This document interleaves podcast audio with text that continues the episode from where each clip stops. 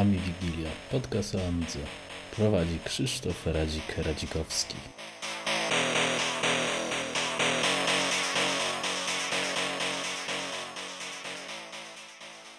Witam wszystkich w 18 odcinku Ami Wigilii. Tym razem gościem jest e, Grzegorz Juraszczak. To jest osoba dość znana, e, pisząca w magazynie Amiga, e, angażująca się w magazyn Exec no i teraz zajmujący się wideokastem o demoscenie. E, no to zaczynamy. Witam. Ja również witam, witam wszystkich. Łatwe pytanie, poza amigowaniem, co robisz w dzisiejszych czasach? Mm, w dzisiejszych czasach, to znaczy mm, chodzi ci o to, co robię służbowo, czy w No tak, czasie? zawodowo, czy tam Aha. coś w tym rodzaju? E, no zawodowo jestem tłumaczem i nauczycielem języka angielskiego. Tym się zajmuję w pracy, a prywatnie zajmuję się na przykład demosceną. To jest punkt startowy. Okej, okay. dobra. Czyli standardowo mm, zapytam się o twoje początki z komputerami i no i dalej z Amigą i tak dalej, więc klasyka. Mhm. No, mój pierwszy komputer, może nie wiem, może zacznijmy od początków takich w ogóle. To jest... No, no, no kiedy zobaczyłem u jakiegoś kolegi, już nie pamiętam jak się nazywał, zobaczyłem, to było bodajże Commodore Plus 4 i gra, nie mam pojęcia jak się nazywała, ale była to jakaś gra typu e, Dungeons and Dragons albo coś w tym stylu, w trybie tekstowym, to pamiętam. I zafascynowało mnie to, że to jest komputer i że można go mieć w domu, że to nie jest taki arcade, który się tam gdzieś rzuca pieniążki i starsi koledzy mogą pobić na przykład. że można siedzieć w domu i nie trzeba wrzucać pieniędzy. To pamiętam było takie dla mnie fascynujące, że grasz ile chcesz. E, oczywiście w tamtych czasach wszyscy tylko zajmowali się jednym, czyli graniem w gry. E, no i zacząłem kupować e, bajtka wtedy jeszcze czy może bajtka nawet chyba wcześniej zacząłem niż pierwszy komputer zobaczyłem, ale kupowałem tego bajtka i gdy miałem lat 10 bodajże to było tak, to był chyba 1 września, tak, trzecia klasa 1 września i e, dostałem upragnione, upragniony komputer. No i tutaj zupełny przypadek, że zostałem atarowcem, ponieważ akurat w sklepie, w którym E, znajoma moich rodziców kupowała w Niemczech ten komputer. Były Atari, wszystkie komodorki były wykupione. Także przywiozła mi Atari 800 XE. No i tak to się zaczęło. Atari było z magnetofonem. E, nie miałem do niego nic, co by można było e, uruchomić, więc załatwiałem jakieś tam kasety ale załatwiłem gry i nie miałem joysticka. Więc mogłem sobie je wczytywać i się na nie popatrzeć po prostu, jak wyglądają, wcisnąć start i nic się tam nie działo, tak, nie miałem joysticka. Więc po jakimś czasie dopiero udało mi się znowu naskładać pieniędzy, no już trochę mniej, kupić joystick. No i tak, tak dalej, tak, zacząłem yy, później stacja dysków i tak dalej. To Atari miałem dosyć długo, E, tak długo, że już przeskoczyłem od razu na 16 bit, bo to był 92 albo 3, e, więc chyba 5 lat później co najmniej e, kupiłem Amigę 500. No i jak tą Amigę 500 kupiłem, to był szok. Różnica po prostu między małym Atari i 500 to naprawdę był kosmos. No przez jakiś czas po prostu nic nie robiłem innego, tylko grałem w te amigowe gry.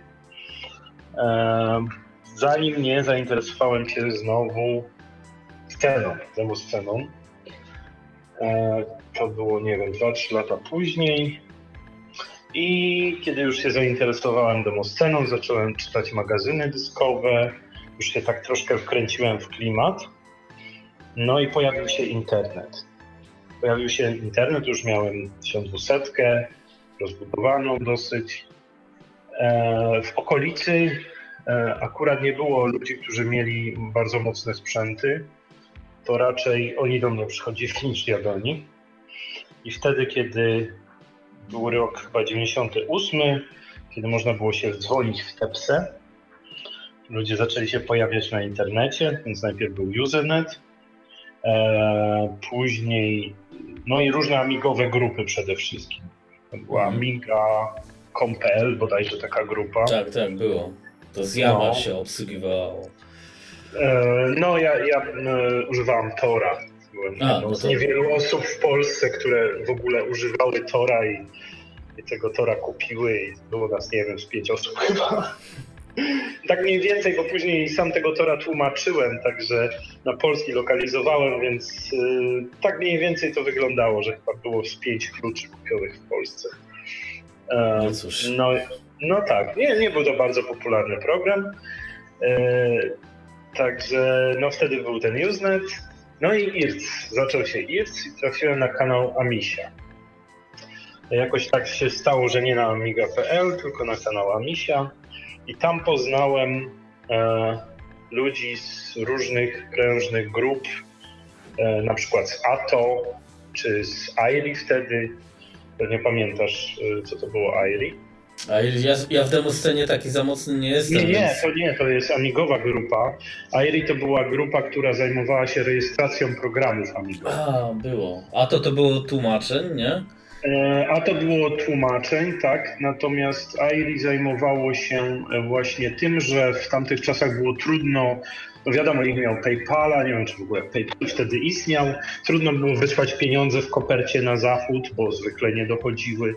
Więc AIRI zajmowało się jakby zbieraniem tych pieniędzy od ludzi i później wysyłaniem ich już jakimś kanałem bardziej oficjalnym, przelewem czy czymś w tym stylu, autorowi z tam listą, ile kluczy komu mam wgenerować. To była taka inicjatywa w czasach, kiedy jeszcze no, piractwo mocno w Polsce e, działało. No, myśmy starali się amigowców uświadomić, że warto tym ludziom zapłacić za programy, tym bardziej, że no, już światek amigowy zaczynał się wtedy powolutku kurczyć. Mhm. I tam pamiętam, poznałem takich bardzo fajnych ludzi, między innymi e, Cerbera, który niestety już dosyć dawno nie żyje. On był taką osobą, która mnie tak wprowadziła trochę w ten amigowy światek i w sumie demoscenowy też amigowy. A później już pojechałem na party, poznałem naprawdę wiele, wiele ludzi. No i zacząłem też jeździć na amigowe zloty właśnie. E, na przykład na Amiga Show. E, to było w Warszawie. Do Łodzi się jeździło na Amiga Meeting. Amiga Meeting, tak, również. No i tak na którejś z tych imprez na przykład poznałem Marka Pampucha i zaczęliśmy tam z sobą chyba wymieniać maile, nie pamiętam, on też siedział na misji swego czasu na Jercu. I jakoś tak się złożyło, potrzebował kogoś do redakcji, do magazynu Amiga, kto by przeglądał strony zagraniczne z newsami te pierwsze portale takie z amigowymi newsami, które się pojawiły. One były wyłącznie wtedy po angielsku prawie. I żeby to tłumaczyć na polski, robić takie notki. Pewnie pamiętasz, w aga- magazynie Amiga zaraz po wstępniaku był taki dział, gdzie były takie krótkie newsy. Mhm. No ja się właśnie tym zajmowałem, że pisałem te krótkie newsy na początku, bo to trzeba było pozbierać z różnych stron. Później zacząłem pisać jakieś tam artykuły y, do tego EMA. No a później w EMA się zaczęło zmieniać. Marek wykupił EMA od Lupusa i zaczął to sam wydawać. Później się okazywało, że no, nie bardzo mu to tam wychodziło pod tym względem, że ludzie przestawali kupować gazetę. E, trzeba było płytę dołączać. Tą płytą był problem, bo było wtedy drogo. Także no, po prostu zaczę, zaczęło się tam e, sypać e, w magazynie Amiga. I w pewnym momencie stwierdziliśmy, że my już nie będziemy się tym zajmować, bo po prostu zobaczyliśmy, że to nie w tym kierunku idzie, co chcieliśmy. Mówię my, bo tam było kilka osób, które miały podobny pogląd. E, Między innymi e, zastępca e, Marka Pampucha, a później bardzo znana postać w amigowym świecie, czyli Konrad Bielski. No tak. No teraz już w sumie nie udzielający się. O. Mm, to nie wiem, bo nie śledzę obecnie. Tak także... mi się wydaje przynajmniej, bo ten mhm. exec.pl jest chyba oficjalnie jego, ale z tego co szaman mówił, ale to szaman prowadzi. Nie? Aha. No to były takie czasy właśnie, kiedy obaj pracowaliśmy w MA. Jeszcze pamiętam, pojechaliśmy do Kolonii na targi Komputer 98 bodajże tak one się nazywały. Tam e, pierwszy raz chyba byłem, właśnie pierwszy raz służbowo za granicą można powiedzieć, no bo ja tam pojechałem jako tłumacz, żeby pomagać Markowi w załatwianiu na przykład programów do testów. To już były takie dosyć smutne czasy, kiedy to nie y, firmy starały się, żeby te na przykład programy były opisane w gazetach amigowych, tylko żeby tylko on po prostu musiał prosić tych ludzi, żeby mu udostępnili programy do testów. To było dosyć, mi się to wydawało wtedy dziwne bardzo, no ale tak było. I pamiętam taką historię, jak przyjechaliśmy do tej kolonii i on chciał bardzo rozdawać ludziom magazyn Amiga, żeby pokazywać że my to robimy no, profesjonalnie, tak, że to jest gazeta, którą się kupuje w kiosku i jest wydana normalnie i, i że no warto na przykład, tak, z nami porozmawiać. I niestety te magazyny Amiga nie, nie pojechały z nami do kolonii, bo drukarnia się spóźniła. I za, było załatwione, że one przyjadą pociągiem następnego dnia, przesyłką taką konduktorską i my je odbierzemy i wtedy będziemy rozdawać. No i pojechaliśmy, to była sobota rano bodajże, no, dworzec w kolonii.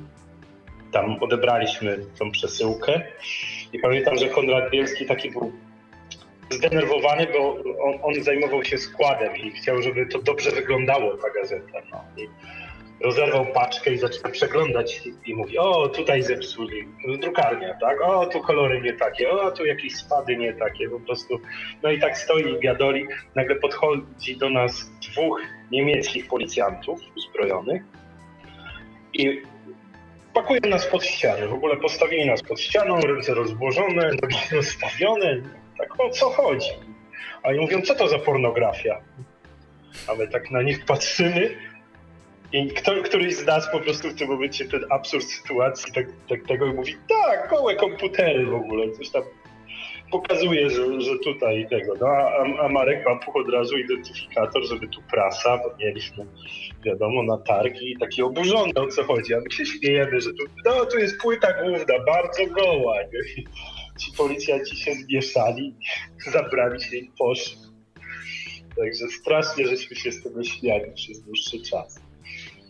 No jeszcze na tych targach taka ciekawostka, bo one już nie były takie bardzo amigowe.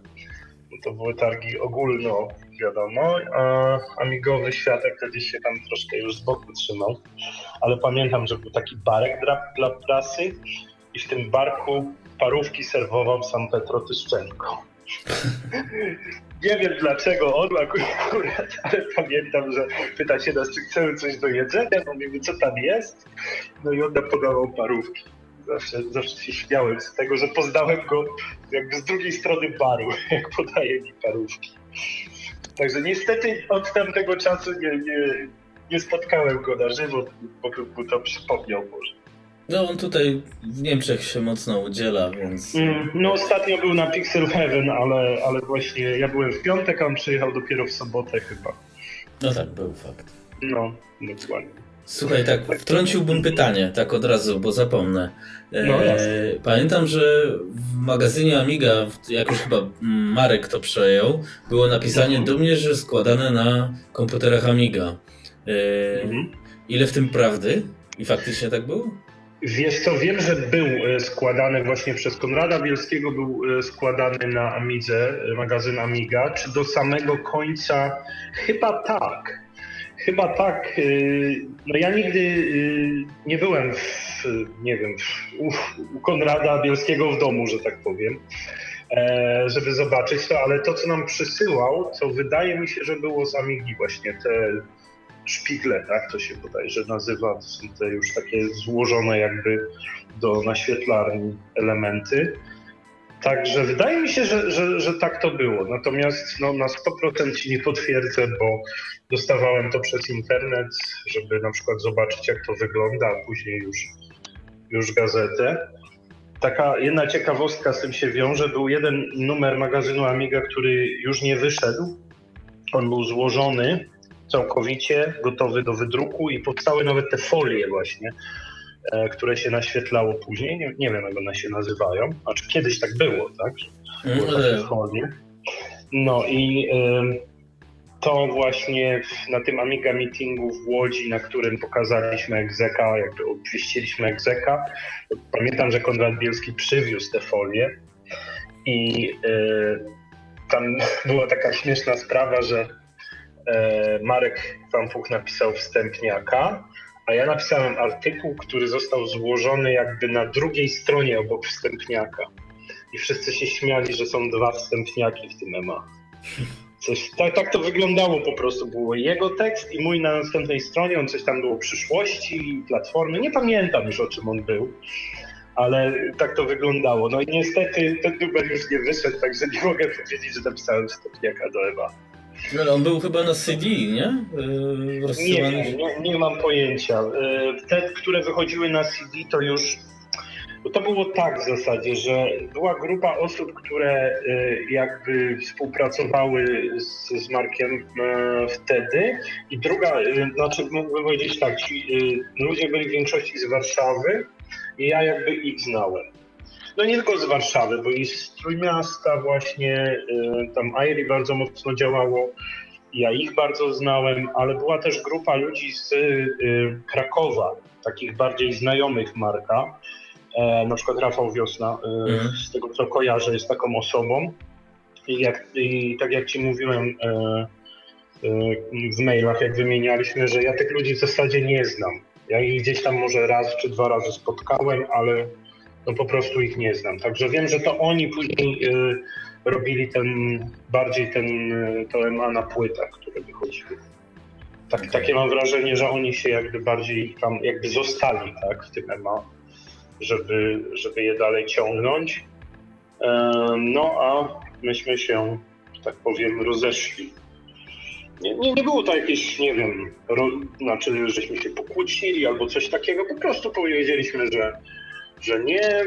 Też Marek wydaje mi się, że mimo tego, jak bardzo zaangażowany był, jakiejś strasznej urazy do nas nie żywi. Nie wiem, rozmawiałem z nim tego czasu, nie pytałem się w sumie, ale mam nadzieję, że nie. No ale tak jakoś wyszło. Tak. No to już było tylu lat temu, że już chyba głupio no. by było urazę trzymać nawet, jeśli... No mam nadzieję, no, no też takich Wiesz jak to jest, po tylu latach to już człowiek, jak co złego, to się nie pamięta. No dokładnie. Słuchaj, a mm, możesz powiedzieć ogólnie, jak się pracowało w EMA? Czy ty byłeś tam na, na cały etat? Czy to jako freelancer robiłeś? Czy, ja byłem wtedy studentem. Mhm. Także ja byłem na zasadzie takiej freelancerki, na, ale legalnie jak najbardziej na umowę bodajże zlecenie dostawałem pocztą pieniądze, co dla studenta było, no nie było to może nie wiadomo ile pieniędzy, ale bardzo sympatyczna zapłata za, za to, co bym robił tak czy inaczej, czyli czytał amigowe newsy wtedy. Także no, było to fajne. Czyli ty na studiach y, używałeś Amigę na co dzień, wychodzi na to, tak? Czy... Tak, ja na Amidze na przykład zarabiałem przepisując ludziom prace zaliczeniowe bo y, ludzie, którzy się tym zajmowali na PC-tach, y, zwykle robili to, y, znaczy robili to po polsku, a ludzie na przykład z mojego roku, którzy potrzebowali tych prac po angielsku, no nie mogli tego zlecić tamtym, bo było za dużo błędów i literówek. Natomiast no ja ich nie robiłem, bo znałem język i, i miałem całkiem, powiem Ci, długą kolejkę osób, które po prostu prosiły o przepisanie pracy, bo wiadomo, musiała być wydrukowana, więc ja mhm. siedziałem i, i z Wordsworthem pracowałem i tę pracę przypisywałem, drukowałem. Taki mały skład wtedy zajmowałem się małym składem. Tam jeszcze trochę innych rzeczy robiłem, jakieś menu do restauracji. Na tym ładne pieniądze. Pamiętam, że na takim jednym menu zarobiłem na monitor multisync. Mhm. To jaka to była Amiga? Bo to musiała być troszeczkę taka już yy, bardziej yy, dopalona, nie? No powiem ci, że to może nie wiem, jakoś zabrzmi strasznie, ale po tylu latach może, może nie, nie, ma z tym problemu, że miałem jedną z najszybszych Amig na Śląsku. To była 4000 z najszybszym, najszybszym Cyberstormem na końcu, 60 PPC, karta graficzna, karta dźwiękowa, dyski z Kazji. No nie miałem sprzętu do składu e, do, do, do wideo, bo nigdy nie był mi potrzebny, ale poza tym to naprawdę mało można było mojej Amidze zarzucić hmm. w tamtych czasach. Kosztowała też bajecznie, po prostu niesamowitą ilość pieniędzy, w zasadzie całą zlikwidowaną książeczkę mieszkaniową. No cóż, człowiek był młody i głupi. Tak. No, ta książeczka chyba wiele warta nie była po latach, jak się okazuje. No po latach nie, no tak samo jak y, po jakimś czasie ta Amiga nie była wiele warta, a teraz z kolei, jakbym ją wciąż miał, myślę, że mógłbym za nią kupić niezły samochód, bo teraz ceny są kosmiczne. No myślę, że tak. No, no ale mogę powiedzieć, że moja 4000 wylądowała w 2000, to było chyba drugim roku e, wylądowała w Stanach, bo kupił ją ode mnie Amerykanin, który przyjechał na party do Polski i jakoś tak się zgadało, że ja ją mam i on ją ode mnie kupił. Ja sobie wtedy kupiłem pierwszy aparat cyfrowy. Tyle było akurat pieniędzy, że, że wystarczyło. No, na, na owe czasy, co nie było bardzo mało, przy tamtych cenach Amik, pamiętam, że wtedy 500 i te ludzie na śmietnik wyrzucali, bo twierdzili, że to już co to już zaraz przestanie działać. A teraz się okazuje, że te sprzęty jeszcze działają, prawda? To jest. No, takie, takie były czasy. No, to był ten czas, ten 2002, kiedy po prostu ceny były najniższe, te sprzęty zaczynały się rozsypywać. I ja pomyślałem, że no, już niedługo to turbo przestanie działać, wszystko przestanie działać. Ja się na elektronice nie znam i po prostu będę to musiał wyrzucić. Więc mm. wydawało się to wtedy dobrym pomysłem, żeby to sprzedać. No dobra, to jak, y, czy to był koniec powiedzmy takiego rozdziału amigowania? Nie e, kierowałeś się w stronę y, nowych rozwiązań, które wtedy zaczęły raczkować, czyli głównie chyba MorphOS, no Aros, i tak powiem dalej, ci, tak jak ludzie na Pegasusa. Tak, powiem Ci, że na, na początku nawet uwierzyłem, uwierzyłem w Morfosa, uwierzyłem w Pegasusa, że coś z tego może być. Szczególnie, że ci ludzie, którzy się tym zajmowali, e, bardzo się chcieli zbratać z, z demosceną. Oni faktycznie się starali i miałem na przykład, e, miałem na przykład Pegasusa, dwójkę, e, którego dostałem E, to była maszyna mm, przekazana demoscenie jak w Polsce. Znaczy w sensie chyba kiero, kierownik ją dostał. I po jakimś, nie, przepraszam, nie, to nie był e, kierownika e, Pegasus, ktoś inny. E, ktoś z, bodajże z Wrocławia. W tej chwili chyba Maku z Wrocławia ją dostał. I po pewnym czasie, znaczy tego, tego Pegasusa, i po pewnym czasie stwierdził, że on nie ma czasu i tak dalej i on mi go przekazał. Ja tam co pożytecznego wtedy zrobiłem, zlokalizowałem, chyba przetłumaczyłem jakieś dwa programy, nie pamiętam już naprawdę. I bardzo szybko, bo to też było tak już po, nie wiem, chyba roku czy dwóch, od kiedy ten Pegasus 2 był. I po jakimś czasie ten system nagle, znaczy skończył się ten boom taki, tak? To przyjeżdżanie tych, już nie pamiętam jak oni się nazywali, ci, no taki Francuz, były wojskowy, coś takiego facet. Nie, ja, mam, ja mam problem z nazwiskami, ale był taki, taki facet, który tak bardzo promował ten sprzęt. I on przyjeżdżał do Polski kilka razy. I były prezentacje, były pokazy, pokazywali programy. Tak wydawało się, że można to jeszcze pociągnąć. Ale w pewnym momencie okazało się, że nic z tego tak naprawdę nie wyjdzie, komercyjnie w tym sensie. Mhm a ja po prostu musiałem się zająć własnym życiem, pracą i stwierdziłem, że zwłaszcza, że większość wtedy z tych firm, które oferowały, że no dobra, zrób nam tłumaczenie, dostaniesz klucz do programu. Ja w tym momencie stwierdziłem, że po co mi klucz do programów, których i tak nie będę używał. I no cóż, nie? Że, że mogę w tym czasie no, po prostu zarabiać pieniądze robiąc to samo i kupić sobie co chcę. Tak? No, no, no niestety tak wyszło. Czyli no tak, to, to tak, tak jak ja te, teraz mówię, że no, jak nie ma komercji, to nie ma no nie ma kasy, no i dupa jest. No, no, no tak to tak było. Wiesz, bardzo mi nie pasowało to, że ci ludzie chcieli robić pieniądze na tych programach, ale szukali naiwnych, którzy im jakby pomogą za darmo. To dla mnie było takie nie do zaakceptowania. Wiesz, takie jak my na scenie mamy, że no robimy coś wspólnie, ale nikt, nikogo nie oczekuje, wiesz, że, że będą z tego pieniądze i no to jest fair, tak? No. A w takiej sytuacji to to jest powiem, że tak, co innego. No. no, powiem, że tak samo było właśnie z Amiga OS-em 4 na samym początku, kiedy nawet jeszcze powstawała polska wersja i tam trzeba było, tam było dużo do tłumaczenia, bo to jest system. No i taka, taka była, była właśnie oferta, że okej, okay, no to zrobisz nam coś tam, przetłumaczysz nam któreś tam lokale, któreś tam biblioteki i możesz za to dostać tą część na przykład. Hmm. Ale za system trzeba będzie zapłacić. Ja w tym momencie tak mówię, no coś nie bardzo mi ten deal pasuje. Tak i stwierdziłem, że nie, nie, nie, dziękuję. No tak, to jest. Ja nie no. wiem, czy to do teraz tak nie zostało w amigowym świecie, że mm, wszyscy wszystko chcą za darmo, a, a jakaś tam grupka zarabia na tym pieniądze. No, tylko nie chcę oczywiście nikogo tu urazić, bo zaraz dostanę bluzgi, nie? Powiem ci, że wydaje mi się, że to nie jest tylko amigowy świat, więc widzę, bo tak, no ostatnio jest moda retro, prawda? Mhm. No i widać nie, niestety, że są ludzie, którzy zwęszyli, że ta moda jest i starają się na tym zarobić pieniądze i czasami dosyć niesmacznie, tak bym powiedział. E, no bo jeżdżę trochę na tej imprezy, gdzie, gdzie ci retro jakby właśnie nie tylko użytkownicy, ale i retro handlarze się pojawiają i, i czasami właśnie to, to oni windują te ceny do niebotycznych wysokości wydaje mi się, że, że jest to troszeczkę sztucznie nakręcane. No tak, ale A... jeśli ktoś chce za to zapłacić, no to wiesz, no to z drugiej strony...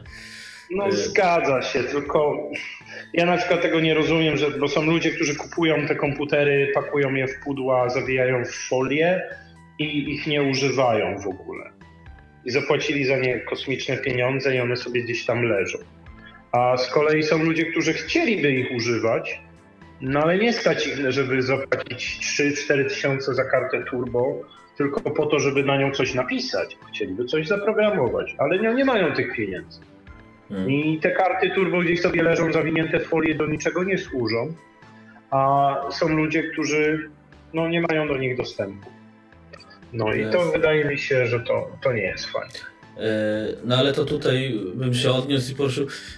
Mm, bo ja już tam wcześniej mówiłem w podcastach i cały czas tak twierdzę, że mm, to nasze retro środowisko powinno być w jakiejś formie e, skomercjalizowane, tak, żeby na przykład twórca gry zarobił na przysłowiową paczkę fajek, bo wiadomo, że nikt na tym nie zarobi na samochód, ale mm, wydaje mi się, że jednak te drobne pieniądze jakby płynęły, by motywowały ludzi do pisania e, no, gier, programów powiedzmy dobrych jakościowo, bo y, większość co teraz się tworzy na te y, klasyczne Amigi przede wszystkim, y, no to jest poziomem poniżej lat 90.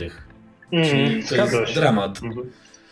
Nie, nie, ale ja się, wiesz, ja zupełnie nie neguję tego, że ludzie chcą dostać pieniądze za to, co zrobili. Ja mówię raczej o ludziach, którzy nic nie robią, tylko na przykład y, wracają kapitałem, w sensie mają tego sprzętu, i oni decydują, jakie będą ceny, bo tych kart turbo, nie wiem, jest 100 na rynku, a ten ktoś ma ich 20, tak? bo je wykupił w odpowiednim czasie od ludzi, hmm. którzy nie mieli pojęcia o co chodzi.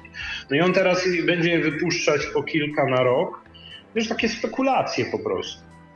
Nie, ludzie, którzy piszą programy, to jest inna rzecz. Pisanie programów to jest proces bardzo, bardzo długo, długotrwały i ciężki i pracochłonny i tutaj naprawdę trudno wymierzyć bo komercyjnie, jeżeli ktoś potrafi, to może dużo szybciej zarobić na tym. Także jeżeli cokolwiek robi w retro, no to jest hobby. No tak, tak jak mówi, że może zarobić sobie na, na paczkę fajek czy orzeszków i to wszystko. Także to jest naprawdę, no trudno powiedzieć, żeby to jakoś zmierzyć. Ja mówię o tych handlarzach, tak? Bo, bo nie trzeba mieć wiele zdolności, żeby być handlarzem, trzeba być tylko trochę cwaniakiem i no, nie no mieć tak, sumienia za bardzo. No niestety, no to jest... Yy, znaczy, to ja staram się zrozumieć obie strony, bo... Mm. No, ale to też mnie mm, ceny y, jakie widzę, szczególnie, że karty PowerPC y, to są powiedzmy granice 1000-2000 euro. To jest no, masakra. Mhm. Ale osobiście mnie bardziej martwi mm, brak oprogramowania na te no, obecnie wydawanego na jakimś sensownym poziomie. Nie mówię, że tak wszędzie jest, ale w dużej mierze przeraża mnie te też, że w tym retro, bo te Amigi mhm. są stosunkowo dopalone, no bo każdy ma tą jakąś turbinę tam na ogół, ale trend jest pisania programów na A500 y, z 1 MB chipu, albo mniej najlepiej jeszcze. Mhm. Czy to w ogóle, czy to nasze retro środowisko może dorosnąć do jakichś poważniejszych programów, czy gier z poziomu lat, nie wiem, tam Exodusa, Napalmu, czy ja w ogóle mm, błędzę w obłokach i to jest tylko 500 i, i koniec, więcej nie będzie. Znaczy wiesz co, wydaje mi się, że mm, platforma jest tak sfragmentowana pod tym względem, jest trochę osób, które mają 500, trochę osób, które mają 1200, ktoś tam ma jakieś turbo, no ale ile jest działających 60 na przykład jeszcze, takich, tak. które ludzie używają. To teraz napisać coś na to, to wiesz, to komercyjnie nie ma to absolutnie sensu, a jaką masz gwarancję, że te, nie wiem, 100 osób, które akurat używają tej 60, no powiedzmy, to nie, to jest 1000, ale w Polsce, w Polsce chyba nie ma nawet 100 osób. Ja wiem. Ja myślę, że jest dużo więcej niż 100 w Polsce. Myślisz? Myślisz? Ja myślę, okay, no to powiem. Wiesz, upgrade do 60 teraz nie jest drogi. I poza tym no, jeszcze wiem. mamy mm, FPGA i tak dalej. Ale mi bardziej chodziłoby to o target 020-030, no bo mm-hmm. najpopularniejszym, że tak powiem, w cudzysłowie handlarzem jest Jens i on to sprzedaje te swoje cuda za też mm. grube pieniądze, no ale no generalnie no możesz tą 30 sobie kupić i ona styknie ci do wszystkiego, więc czemu... Znaczy wiesz, Zależy, znaczy zależy jak podejdziesz na to do wszystkiego. W czasach, kiedy wychodził taki napalm na przykład, to te amigowe gry mogły jeszcze konkurować z grami na PC i konsole w tamtym mhm. czasie. Już coraz mniej, ale jeszcze mogły. Ten napalm jeszcze wyglądał jak Command Conquer na przykład i amigowcy byli skłonni zagrać w tą grę, bo ona jest taka jak na PC-tach. No a teraz nawet jak zrobisz grę na 30, no to weź sobie cokolwiek na komórkę za 5 dolarów, za 5 euro, no mhm. i porównaj. I wiesz, to jest tak, no dobra, no mogę grać tutaj, ale albo to jest retro-retro, albo wiesz, to pomiędzy to jest taka, taka trudna sprawa, taki trudny moment, kiedy albo masz ascetyzm taki totalny, piksele i cieszysz się, że to jest taki old school, albo już, mm, no wiesz, już chcesz mieć ładną grafikę i żeby płynnie chodziło. I to jest, wydaje mi się, że pomiędzy w środku to jest najtrudniej właśnie. Mhm. Tak mi się wydaje, tak też z punktu widzenia demosceny patrzę cały czas, no bo to jest to, co mnie w tych starych komputerach interesuje. I jest duża popularność właśnie 500, ale to trochę z innych powodów. Zamknięta platforma jest no, bardziej Pościgać się można. Tak, dokładnie. Także, e, ale te na przykład produkcje na 500, one wyglądają czasami bardziej atrakcyjnie niż produkcje, no może, no nie wiem, no na 60, no to trudno powiedzieć, jest naprawdę tylko kilka grup, które robią na 60 i to już jest pułap, tak? Więc tu można na Amidze możesz osiągnąć to. Ale na przykład nikt już nie robi rzeczy na 30 na demoscenie, bo to jest tak pomiędzy, że jeżeli zadziała, ok, ale albo 60, albo 500, albo, albo, albo się ograniczamy, albo wiesz, wszystko, e, co Amiga jest w stanie pokazać. Mm. Wydaje mi się, że w grach czy programach, że też troszkę tak jest, że albo staramy się zmieścić to w tym jednym megabajcie i chodzi na 500, tak jak e, Tanks Ferry na przykład, mm. tak? E, oczywiście na szybszym sprzęcie pójdzie szybciej, ale już nie wyobrażam sobie, że oni by napisali grę, która wymaga 30, no bo w tym momencie zawężają bardzo sobie odbiorców i chyba nie o to im chodziło. No tak, czyli yy, tak mi przyszło do głowy, znaczy to już wcześniej. Yy, czyli ja widzę taką parodię sytuacji, że my wracamy do yy, znowu lat 90., kiedy polscy dystrybutorzy podzieli napiście na 500, bo na co inne się nie sprzeda. Ale to tam już pomijam. Tak, tak, trochę tak, no. A propos też demo sceny, ale to chyba też wiąże się z grami i tak dalej.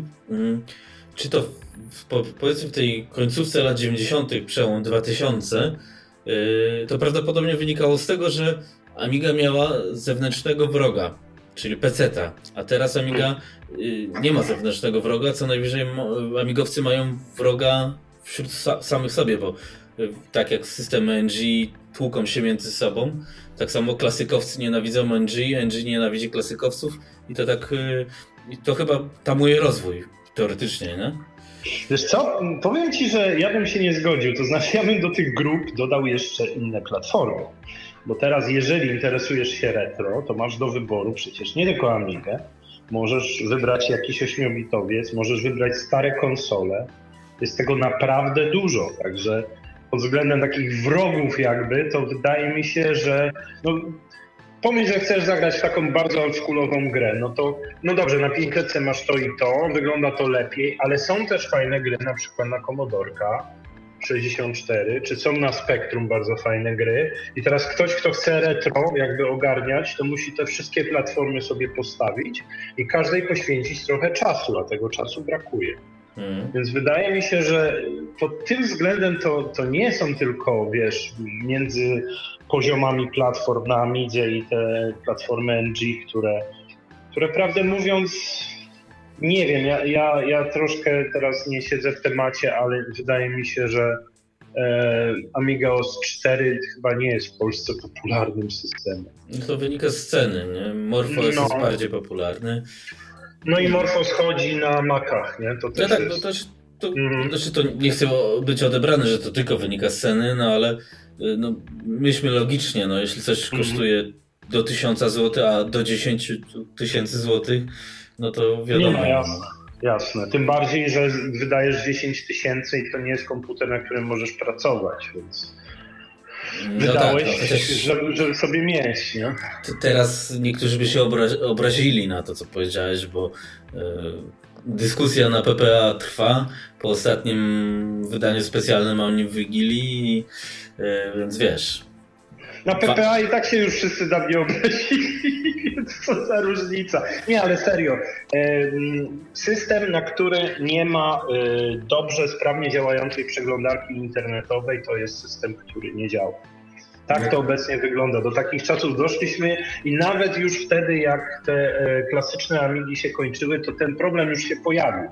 Brak przeglądarki, która obsługuje po prostu aktualne standardy, zabił amigowy system i hardware. Mi się wydaje, że po prostu to, to było to. Mhm.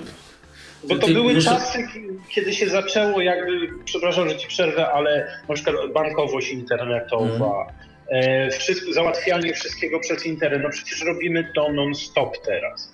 I skoro tego nie możesz zrobić z komputera, no teraz to możesz zrobić z telefonu, e, z wszystkiego, powoli już z pralki. Ale no tak z telewizora powiedzmy, ale tak naprawdę, jeżeli wydasz mnóstwo pieniędzy na komputer, to dlaczego nie, nie chcesz tego zrobić na komputerze? No nie, to jest... po, po, to go masz, po to stoi. Ja na przykład wolę sobie, jeżeli jestem w domu, to wolę sobie usiąść do komputera niż w telefonie na przykład kupować bilet, bo zwykle jest to jednak wygodniejsze, kiedy masz kontrolę nad tym lepszą, prawda? A mhm. czy jest na Amiga OS 4 czy na najnowszego Morphosa przeglądarka, która działa? No, teraz ci wytłumaczę mniej więcej. Znaczy, ogólnie odniosę się do tego, bo o tym nie pomyślałem, nazwę się geniuszem, y, bo faktycznie zastanawiałem się, czemu, bo ja też z Amigi o, powiedzmy odszedłem tam 2001, 2, no to tak jak większość. To też z powodu moich studiów oczywiście, ale nie, myśla, nie pomyślałem, że to faktycznie mm, ten przysłowiowy e-browse czy AWeb zabiły tą platformę, bo faktycznie mm, mocy jeszcze trochę było, można było tego użytkować, ale coraz mniej można było technologii sieciowych. I teraz to, co ty powiedziałeś, fajnie, że, że, że to powiedziałeś, bo nagle ja to mówię i jestem tym złym, ale na nowe systemy przeglądarka jest, yy, czekaj, z 2014 roku, czy, czy stara jest w ryj? Znaczy, wiesz, y, jak ona stara jest, to mniejsza, ale co ona obsługuje? Czy możesz wejść sobie do swojego banku? Hmm. Czy możesz sobie wejść na Facebooka tak bardzo prozaicznie? Przecież no tak. no 80% ludzi chyba, którzy używają komputera, jednak używa tego Facebooka. Nie twierdzę, że wszyscy, bo znam mnóstwo ludzi, którzy nie używają, ale wiesz, no. Także. Generalnie teoretycznie możesz, ale ze względu na PowerPC, przynajmniej ja mam Pegasusa, to działa dość wolno, no ale mm. powiedzmy do przeżycia. Facebook jakoś tam działa. Y, na, do banku przyznam się szczerze, że nie mam odwagi wchodzić, bo to są no moje właśnie, pieniądze i bezpieczeństwo. dokładnie, to jest bezpieczeństwo. E, dokładnie, ale e, Gmail e, działa no, teoretycznie, w uproszczonym mhm. widoku, tam HTML-owym. Ogólnie coraz więcej rzeczy. Ostatnio się poprawiło parę poprawek, ale do YouTube'a się nie zalogujesz, na Allegro chyba się też nie zalogujesz. No, z dnia na dzień liczba obsługiwanych stron spada, no bo software jest y, czteroletni czy trzyletni, no to wiesz, y, gdzie w normalnym świecie przeglądarka wychodzi co nie wiem, co miesiąc nowa, nie? No, A... Trudno powiedzieć, bo się sama uaktualnia, więc ja nawet nie mam pojęcia. Dokładnie. A ja mam wrażenie, że amigowcy, szczególnie ci z nowej generacji, nie potrafią tego zrozumieć, że bez przeglądarki ta platforma jest martwa. Moje takie jest zdanie, oczywiście zaraz będą bluzgi, ale no, ja też, wiesz, chciałbym używać yy, powiedzmy, mogę rozważyć kupno y, NG za 10 tysięcy złotych, no ale chociaż chcę móc y, normalnie internet obsługiwać. Już nie mówię, że chcę filmy składać, nie? Ale minimum to jest internet. Znaczy, z drugiej strony powiem Ci, że jest, że tak powiem, światełko w tunelu. Bo już niedługo y, zmierzamy do tego, że taki komputer stacjonarny stający na albo pod biurkiem już nie będzie potrzebny. Te pecety takie klasyczne no trochę się kończą.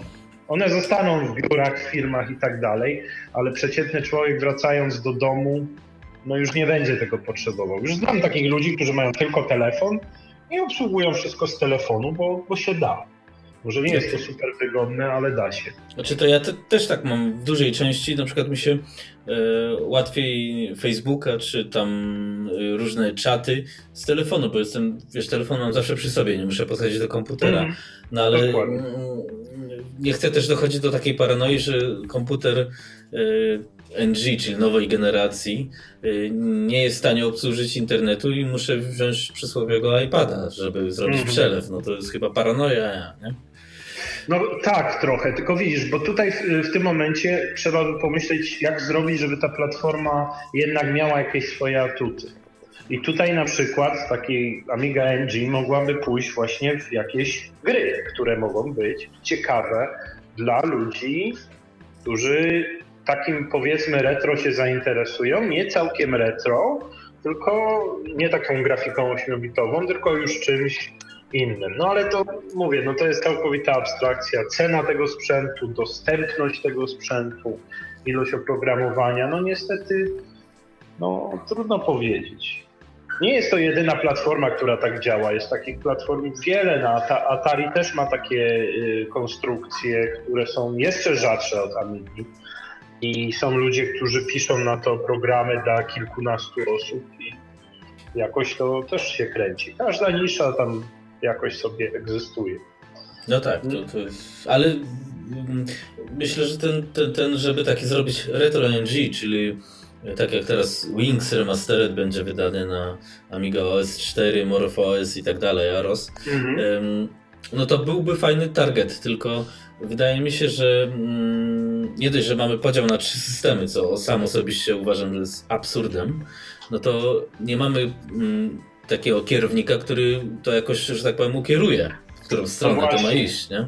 No właśnie, bo to jest tak, że masz trzy systemy, jeszcze do każdego jest inne API programistyczne i musisz na każdy pisać osobno albo jakieś rozszerzenia przynajmniej obsługiwać. Ja się nie, nie wiem jak to jest, ale wydaje mi się, że w każdym z nich jest po prostu inaczej, więc... Podobnie, ale trochę inaczej. Ja też nie jestem deweloperem, ale. Mm. E, no dobra, zejdźmy z tego NG. E, e, ale pójdźmy trochę teraz może o egzeka muszę cię spytać, ale jeszcze do tej mhm. demo sceny, bo też na przełomu wieków było tak, że jak wyszła ta Power Amiga, sporo się dem pojawiło, demo scena powiedzmy przynajmniej częściowo działała na tym Power PC i teraz y, przez te 10-15 lat tak jak mówiłeś, PowerPC umarło. Nikt nie pisze dem już na 60, na 60 piszą, ale na PowerPC yy, Mm, czy to po prostu zmęczenie materiału ludziom się odechciało, czy demoscena nie polubiła PowerPC? Nie polubiła PowerPC, bo tu jest zbyt duża fragmentacja. Fragmentacja tych. Zauważ, że na PowerPC jest tak, dwa systemy, prawda? Mm. Ileś tam podsystemów graficznych. Jeszcze przez długie lata był problem, żeby cokolwiek w 3D napisać Najlepiej to chyba y, pod Morfosa, bo kierownik tam zrobił API graficzne, tak, 3D. Także jego na przykład dema działają i na 60 i pod Morfosem zwykle też. No ale jak już ktoś inny to robi, no to już jeżeli nie używa jego API, bo mu się nie podoba na przykład, to już to nie będzie działać. I tu się robi taki, wiesz, strasznie, strasznie duży ta platforma, taka platforma. I potem pojawia się taki problem, który ja jako organizator party mogę Ci powiedzieć, streścić bardzo krótko. Masz 30 platform i teraz tak, po pierwsze, ktoś chce wystawić demo na tą platformę, musisz ją mieć. Mhm. Jest to naprawdę, jak jest tyle platform, jest to niemożliwe, żeby to mieć. Po prostu jako organizatorzy, wiesz, demoscena, no nie, nie, to nie jest tak, że, że to są pieniądze jakieś, więc jeżeli ktoś nie przywiezie tego komputera, to nie będzie. A jak już przywiezie, to jeszcze często jest tak, że okazuje się, że na przykład podłączasz go do rzutnika i nie działa. Wydaje się, że działa, ale podłączasz i nie działa. I po prostu demo nie poleci. I ludzie już nie chcą czegoś takiego. Wiesz, siedzisz, nie wiem, trzy miesiące nad demem, pół roku, musisz przywieźć swój komputer, podłączyć go, a później się okazuje, że to nie działa. Jeżeli to jest egzotyczny bardzo sprzęt. Mm. I w tym momencie, wiesz, no, odechciewać się robić czegokolwiek. I w tym momencie ludzie siadają, ok, to ja zrobię na 500. Tak? 500 jest jeszcze mnóstwo na świecie, są względnie tanie, można ją, y, emulatory są bardzo dokładne pod tym względem. Zauważ, że nie da się PowerPC zemulować bardzo dobrze na PC. No już teraz chyba, jest lepiej, nie?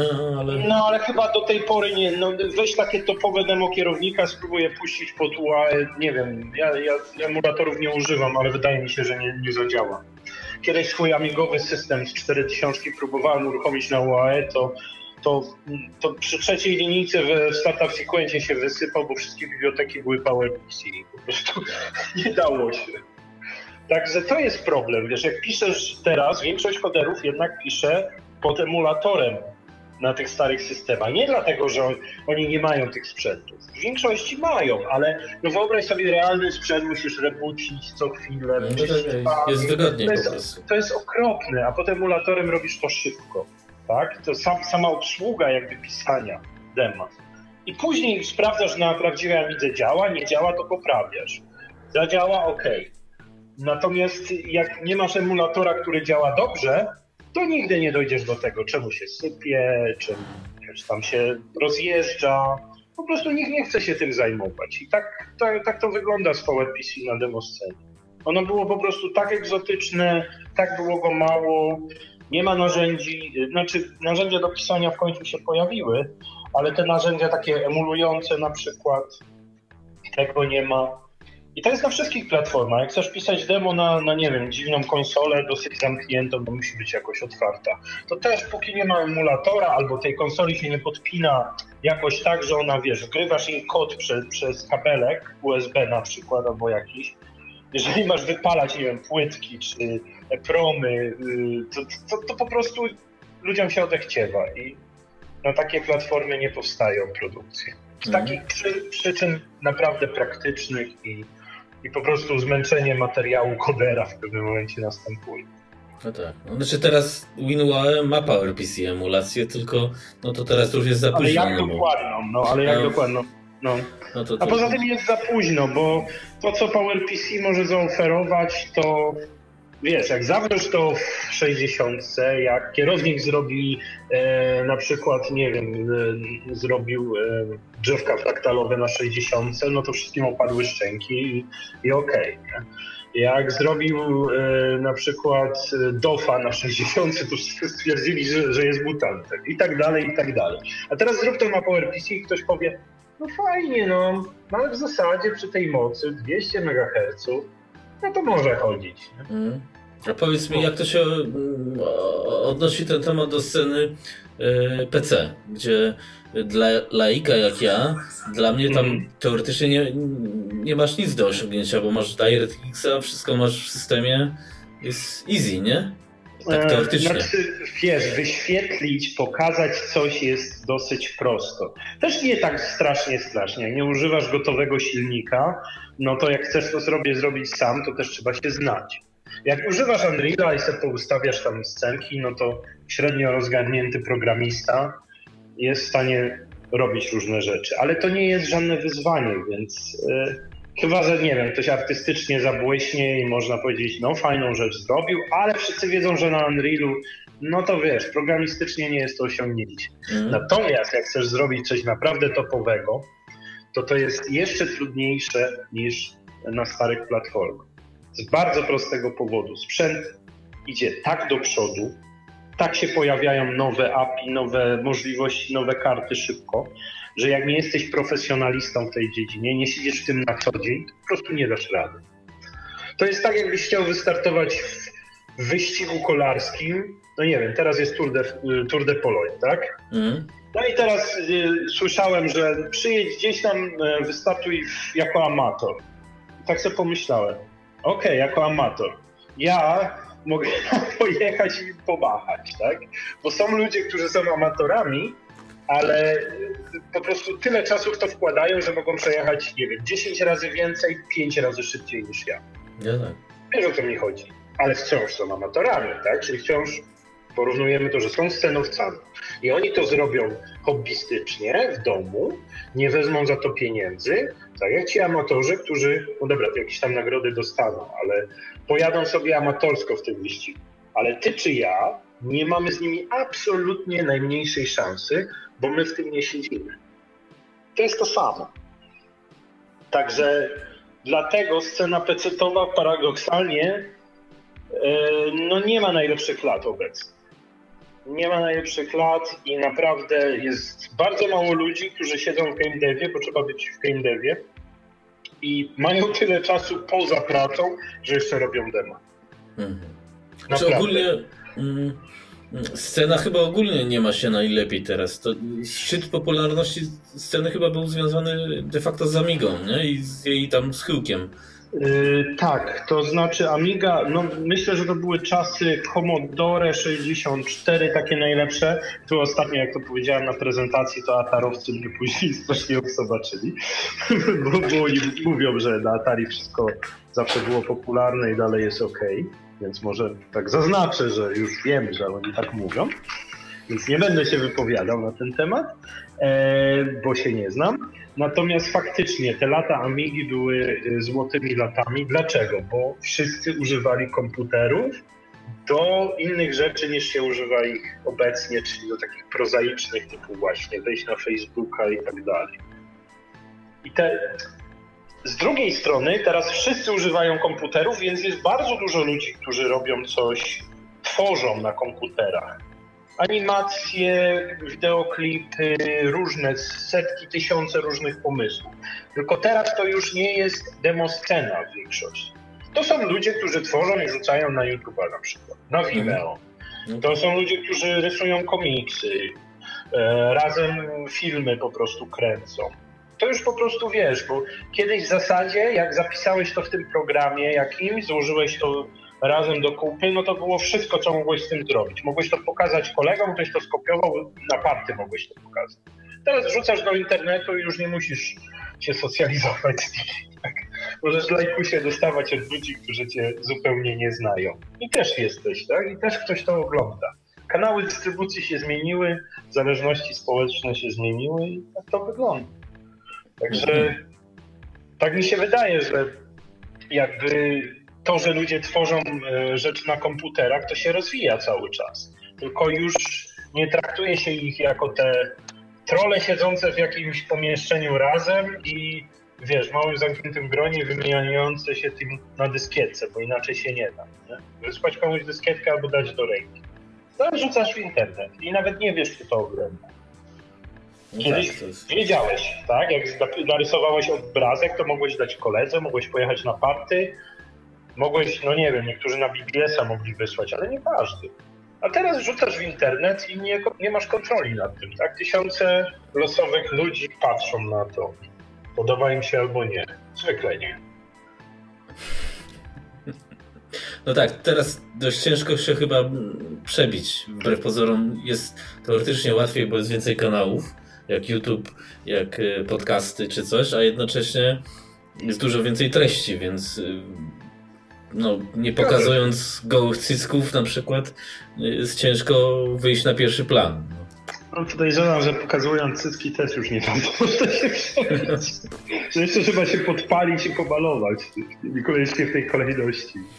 No, no, No tak. chyba, że, że wiesz, że, że trafia się w ten jeden na, na milion, nie? Tak jak, tak jak, no nie wiem. Są, są takie klipy na YouTubie, które mają miliony obejrzeń, miliardy, nikt nie wie dlaczego, tak? To trafiło po prostu. Jak kiedyś ktoś to zbada i powie dlaczego, to, to będzie miliarderem, no, ale jeszcze nikt na to nie wie. No coś w tym jest. No. Y, Słuchaj, y, to może jeszcze byśmy wrócili teraz, tak trochę skaczemy, ale o tym egzeku, o tej gazecie. Y, Tak. Jak to się stało? Skąd ten pomysł? Y, I wyszły chyba cztery numery, jak pamiętam. y, Wyszły cztery, tak, i ponownie było tak, że piąty w zasadzie już był, ale nie wyszedł. Tak. No, jak to było? To było e, tak, że cztery albo pięć, teraz ci nie powiem dokładnie, bym musiał gdzieś znaleźć, bo gdzieś, gdzieś leżą sobie, ale nie pamiętam. Więc y, jak to było? To było tak, że tak jak już wspominałem, magazyn Amiga, jak wyszedł w tą stronę, która nam się nie podobała, i Marek zaczął robić rzeczy tak zupełnie po swojemu, jak chciał, bo to było jego. Myśmy stwierdzili, że, że to nie jest ta droga. Chyba to był moment, kiedy stwierdził, że będzie wydawać na płycie. Dlaczego na płycie? To były takie czasy, kiedy mm, druk gazety kosztował całkiem sporo. Bo nie było drukarni 20 w każdym mieście, po prostu teraz książkę wydrukować się podoba. To jeszcze kosztowało trochę. Potem jeszcze był kolportaż. To była trudna sprawa. Za to cena gazety nie mogła przekroczyć tam, nie pamiętam już, 7-8 zł. To, to tak orientacyjnie tylko mówię. Natomiast jak wydawało się gazetę z płytą, to można było za nią sobie zażyczyć tych złotych 20, 22, bo to była gazeta z płytą. Mhm. Pamiętaj, że to były czasy, kiedy internet jeszcze większość ludzi miało w dial-upie i nie siedziało na nim, tylko wiesz, bo to kosztowało. No dokładnie. Mm, Więc jak miałeś płytę z programami e, wartościowymi, w tym sensie, że nie musiałeś ich ściągać e, swoim modemem, to była jakaś wartość.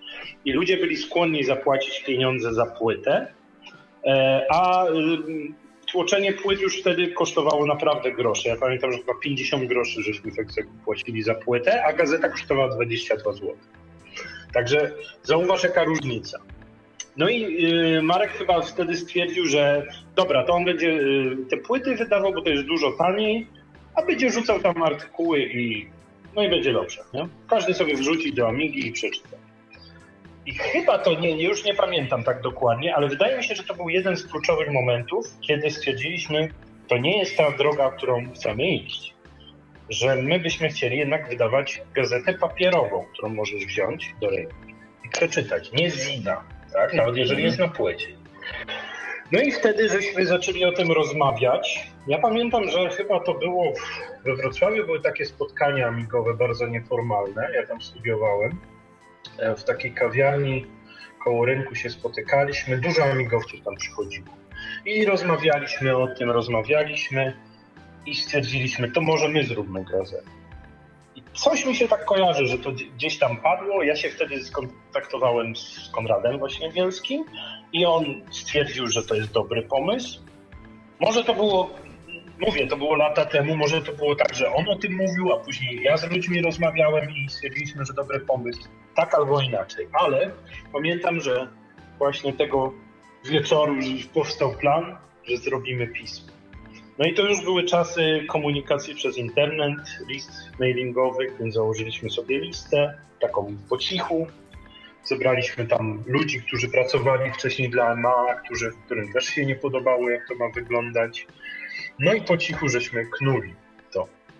I to chyba trwało, wydaje mi się, kilka miesięcy, kiedy już mieliśmy, aha, bo stwierdziliśmy, że wszystko jest w ogóle po cichu, e, dopóki nie będziemy mieli numeru jakby Mhm. Że już będzie zebrane teksty, bo stwierdziliśmy, a jak się nie uda, to tylko wstyd. Więc dopóki nie będziemy mieli tyle tekstów, żeby zrobić numer, nie będziemy mieli tylu tam zamówionych artykułów, że następny z cyklu i tak dalej, to w ogóle nie mówimy tego wszystkim. No i właśnie pojechaliśmy do Łodzi. Wtedy była taka wielka prezentacja, pamiętam. Pokazywaliśmy, że gazeta i tak dalej. No i, i tak, tak to się zaczęło. Właśnie wydaje mi się, że tak, cztery numery, tak, chyba cztery albo pięć numerów powstało. I ja w pewnym momencie stwierdziłem, że no, kończyłem studia, to znaczy byłem na ostatnim roku i stwierdziłem, że absolutnie nie mam czasu się tym zajmować. No i zostawiłem to komuś innemu i tak jakoś wyszło, że ten numer już nie wyszedł. Czyli to nie było mm, z powodów komercyjnych, że topiliście na tym kasę czy coś? Wiesz co, tak naprawdę Exec nigdy nie zarabiał yy, pieniędzy. To było zawsze, jeżeli wychodzimy mniej więcej na zero, to jest ok.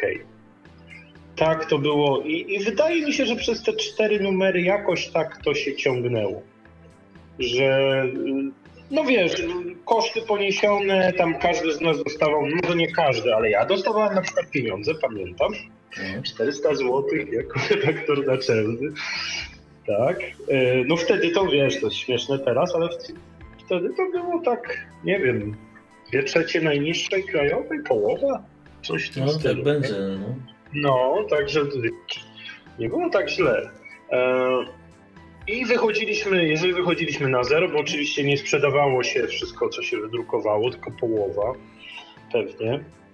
E, także jeżeli wychodziliśmy na zero, to chyba w dalszym ciągu stwierdziliśmy, że będziemy to ciągnąć. Także nie, to nie, nie, nie przypominam sobie, żeby to był problem komercyjny, tylko właśnie jakoś tak wyszło, że kilka osób chyba miało zupełnie co innego do roboty. E, I no nie wiem, albo może ten kolega, który miał być dalej naczelnym i poganiać ludzi, to może nie poganiał ich tak mocno. Ja już teraz nie powiem, kto to był, bo, bo to nie ma sensu. E, a nie, nie jest to osoba, która się udziela w amigowym świecie, absolutnie. Kiedyś tak, natomiast wtedy nie. E, no, przepraszam, kiedyś tak, natomiast teraz już absolutnie nie. Także mhm, myślę, myślę, że nikt by nie pamiętał, kto to, kto to był raczej. Czy mało osób by pamiętało. Y, Zakładam, bo Exec też był na Amidze składany, nie? Jak dobrze pamiętam, to zakładam, że tak, Konrad to było, to, to, było to samo, tak? Bo to Konrad Bielski składał, więc wszelkie chyba doświadczenia, jakie miał ze składu, y, to po prostu je jakby kontynuował.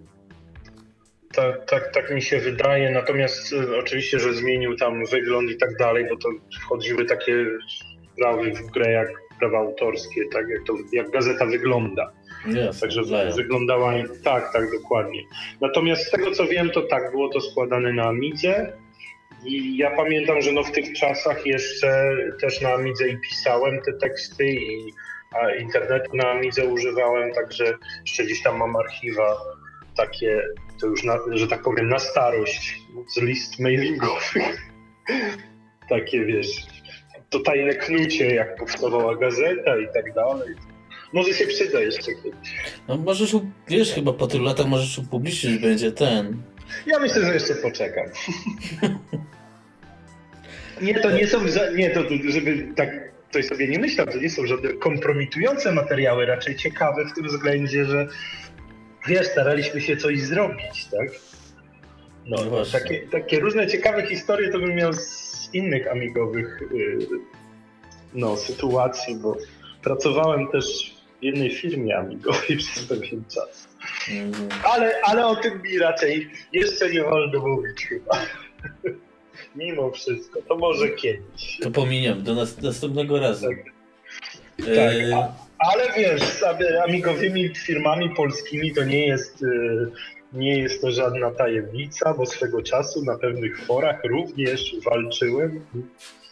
Były takie czasy, kiedy taka jedna firma z Krakowa miała takich bardzo dwóch za, za, zaciętych, trudno, nie wiem, rzecznicy prasowi, czy czy rzecznicy prasowi, jakoś tak można powiedzieć. Także było zabawnie wtedy. No, to w sumie chyba do teraz jest na tych forach amigowych zabawnie. No, owszem, to prawda. No. Y, tak, czasami jak poczytam PPA, szczególnie te y, scenowe wątki, które śledzę, to niektóre wypowiedzi są bardzo, znaczy powiem tak, są bardzo zabawne z tego względu, że są tak bardzo z innego świata, że trudno czasem się odnieść. Tak może powiem. No fakt. Powiedz mi tak jeszcze się zapytam z tych ludzi, z którymi współpracowałeś, mm -hmm. dużo osób e, opuściło Amigę na zawsze? Czy, czy część wraca? E, dlaczego, nie wiem, ty teraz posiadasz Amigę, czy ogólnie się tylko demonsceną zajmujesz i już tak nie amigujesz, powiedzmy? To znaczy powiem Ci tak, właśnie ze względu na to, że zajmuję się demosceną, posi- demosceną posiadam Amigę, z tym, że niestety jest to 1200 z fastem na razie. E, z prozaicznego powodu, że, że właśnie jedynym w zasadzie sensownym konfigiem dla demoscenowca to jest 1200 z 60, tak, bez PowerPC. Bo na tym pójdzie prawie wszystko. No tak. No ale jest to bardzo droga zabawka, tak bym powiedział, no bo ja nie jestem koderem i jedyne do czego mi może ona służyć to dopuszczania dem i bardzo bym chciał posiadać 60, ale niestety, no, wiesz ile kosztują teraz karty turbo, zwłaszcza z 60. Także na razie jest to goła 1200 no, z fastem, tak? No tak, no to, no ale no. może to, wiesz, zawsze możesz kupić czterdziestkę i tam przelutować. No wiem, wiem, że mogę, także kiedyś, kiedyś pewnie się to uda. Chociaż prawdę mówiąc, po cichu liczę na to, że wyjdzie coś w stylu Vampira, czyli FPGA na, na 60, na 1200 mm. i wtedy mam zamiar to kupić. Trochę się boję, wiesz, wydać dużo pieniędzy na taką starą kartę.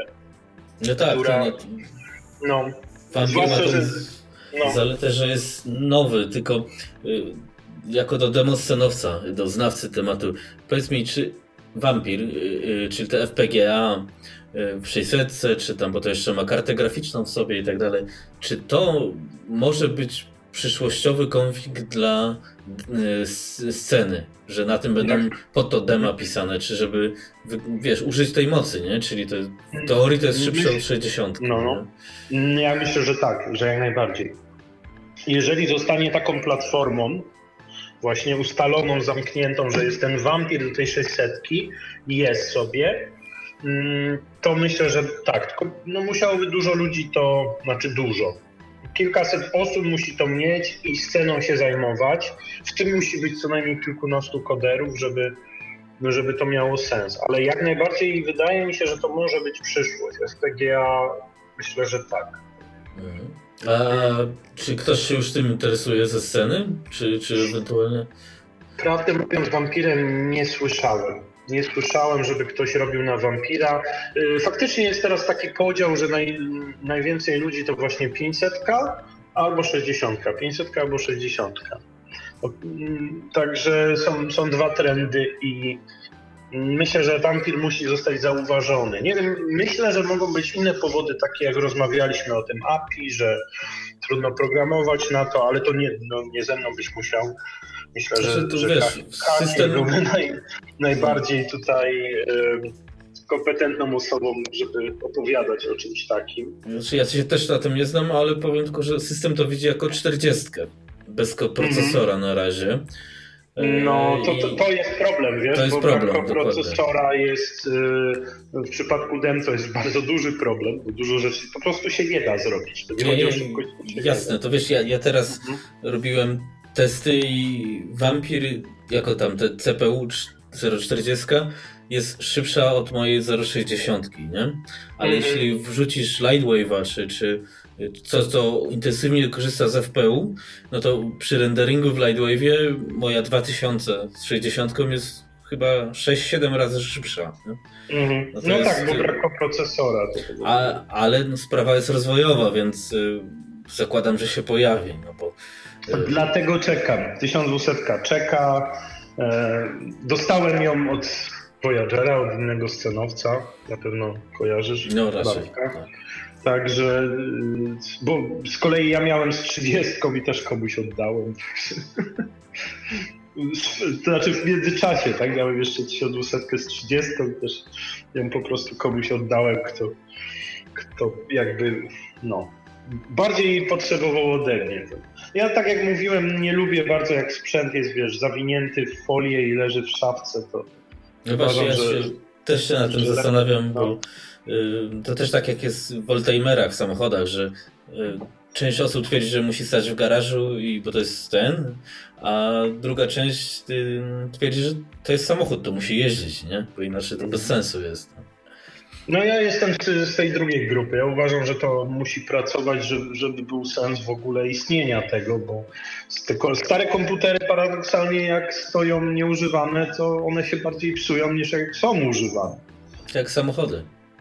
No, no tak, tak, dokładnie. Także mam nadzieję, że, że w amigowym świecie ludzie, nie wiem, dojdą do takich, no trochę trudno porównywać, ale tak jak na Commodore 64, że, że ten sprzęt jest ciągle używany, ci ludzie po prostu e, ciągle się tym pasjonują i powstają na to naprawdę niesamowite, no jeśli chodzi o demo scenę, to niesamowite dema, a jeśli chodzi o takie użytkowe rzeczy, to praktycznie każde rozszerzenie, które się pojawia, i zresztą tak samo jest z Atari i ze Spectrum, pojawia się jakieś sprzętowe rozszerzenie, to zaraz ktoś coś na to wpisze.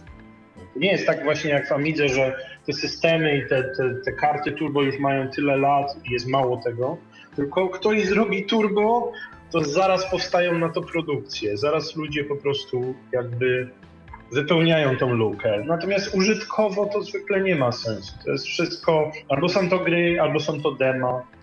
Także no, nie można w ten sposób podejść do tego.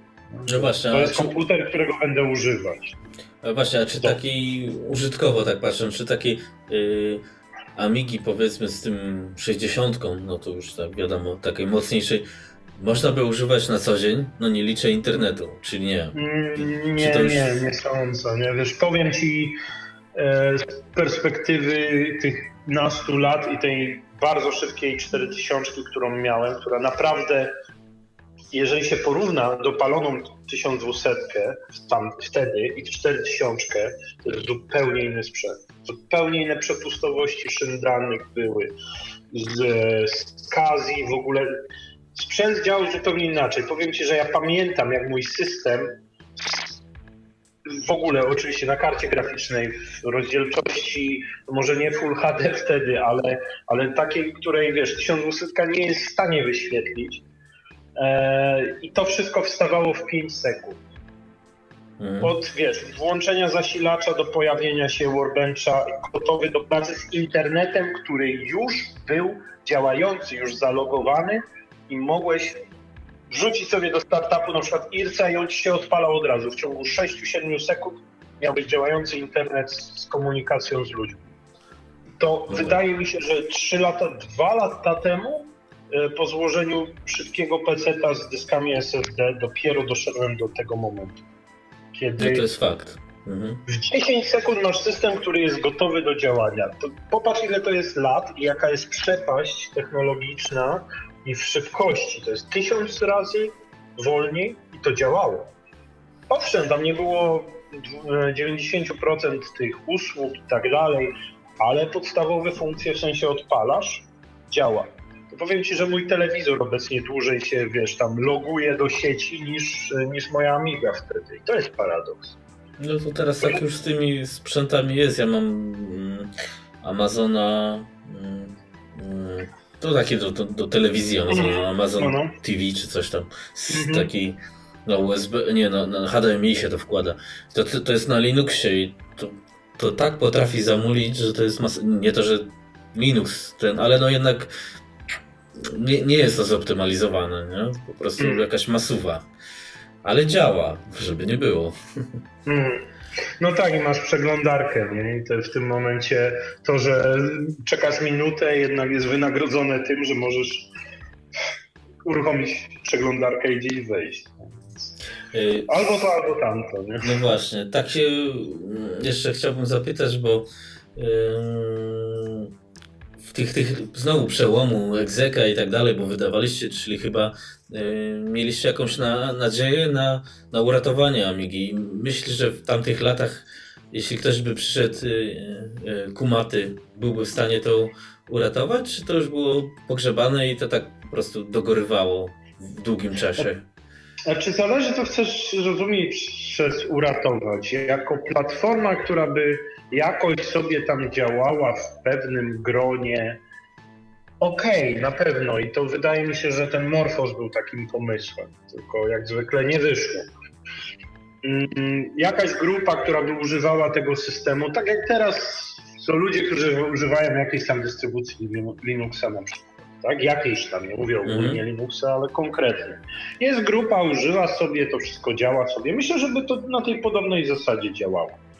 Ale także na zasadzie, że Amiga miała być platformą taką jak, no nie wiem, PC, to w ogóle nie wyobrażam sobie, bo to było absolutnie wiele lat wcześniej, kiedy ten moment został, wiesz, zaprzepaszczony. Jeszcze była przez jakiś czas szansa, że Amiga mogłaby być y, platformą do gier, ale ponieważ troszkę się interesuję tym, bo ogólnie jestem konsolowym graczem i troszkę się interesuję, jak to działa, tak? Jakby platformy między sobą, jak y, korporacje rozgrywają między sobą y, w tym świecie, tak? Jakby mm wiesz, biznes taki, może nie, nie od strony numerków, ale takich raczej zależności między platformami, szczególnie tymi największymi graczami, Microsoft, Sony, Nintendo, to, to są tak olbrzymie pieniądze i tak bardzo szybko można je stracić, że nawet w najlepszych latach Commodore, kiedy, kiedy na przykład C64 najpierw, później 500, później 1200, no to już było tak coraz mniej, ale nawet w tych najlepszych latach, kiedy oni sprzedawali e, te komputery, to nie pamiętam, to byś musiał Alta spytać, on te numerki wszystkie ma w głowie i po prostu ma pamięć jak słoń do historii Amigi. Zawsze po prostu jak słucham jego prezentacji, to jestem pełen podziwu, że on te wszystkie fakty pamięta. E, to ile się sprzedało na przykład C64, który był najlepiej sprzedającym się komputerem w historii. Do to jest rzędu, to teraz jest. To jest rzędu 5 milionów chyba sztuk. Chyba. Nie, teraz, ale, to rząd, ale to rząd wielkości. Chyba 5 milionów sztuk. I teraz wyobraź sobie konsolę, która się sprzedała w 5 milionach sztuk. To to jest totalne dno.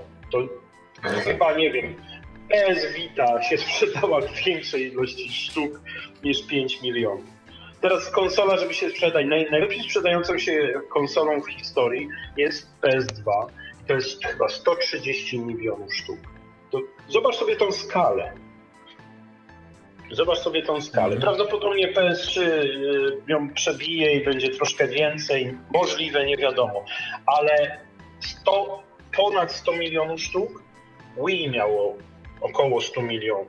No Wii, Wii w tej siódmej generacji chyba było najlepiej sprzedające się? Siódma generacja. Yy, tak, tak, bodajże tak. Znaczy trudno powiedzieć, bo, bo to Nintendo jest co, co pół generacji zwykle, więc e, także y, wtedy, no to jest tak, że mm, Wii się sprzedawało, natomiast PS3 jeszcze się sprzedaje, więc nie wiadomo, czy nie, nie przebije. Mm.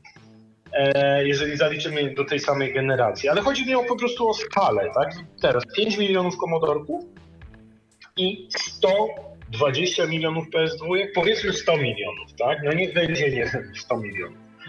Także... Jeden do 20. No.